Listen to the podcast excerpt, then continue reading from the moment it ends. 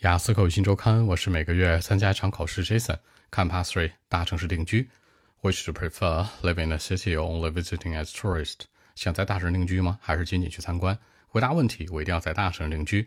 I'll go with living in the city。带入两个理由：第一个，交通便利，票价合理，很多的公交线、地铁线 （bus lines, subway lines） 那非常非常多，而且可以带我去很多的地方。最重要的是票价很便宜，一次两三块钱。其次，资源非常丰富。包括教育资源好的学校，以及呢还有好的工作机会，赚的也多。这样的话，我一定会选择在大城市定居的。Okay. Well, actually, I'll go with living in a city. Two reasons. Number one, the city has convenient subway lines or bus lines. They can take me to any places that I want to.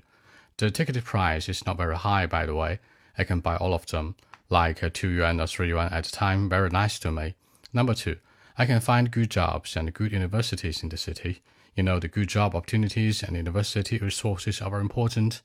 In the city, I'll have both of them. So, uh, for me, I'll try to live in a city. That's it. 也就是说，大城市这么好，为什么不留下来呢？对吧？